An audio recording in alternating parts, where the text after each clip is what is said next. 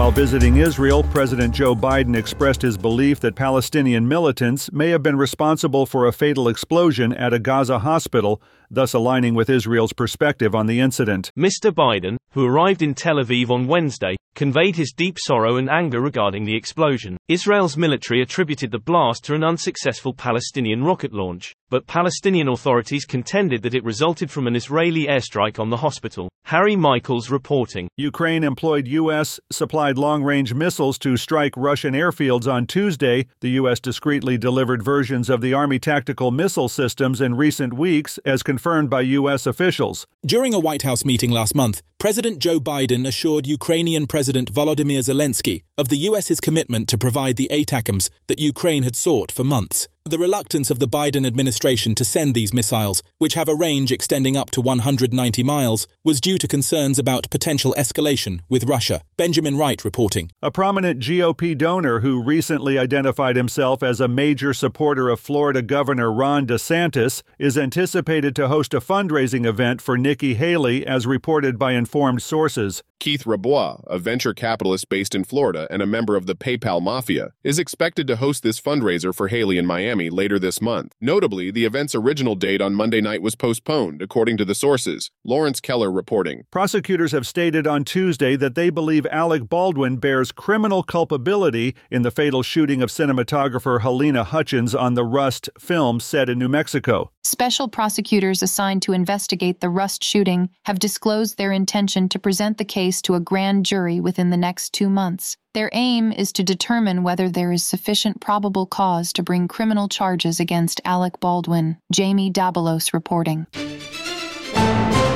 This is the latest news headlines.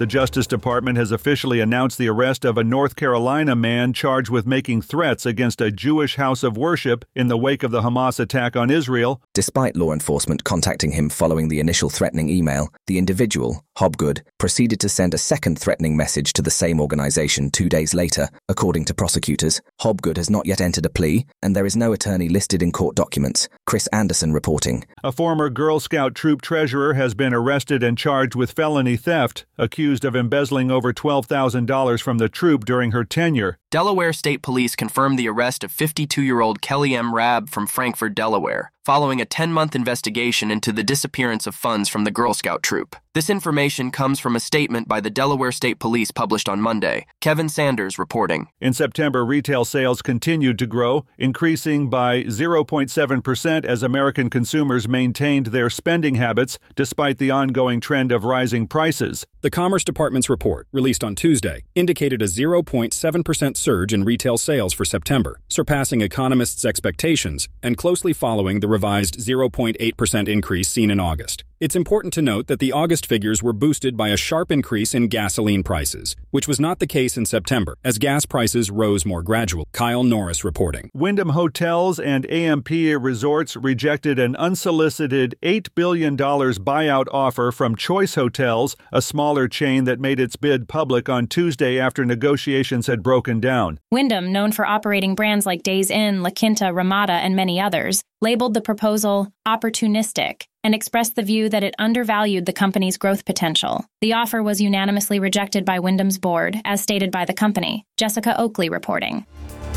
And that's the latest news headlines with Allen Edwards.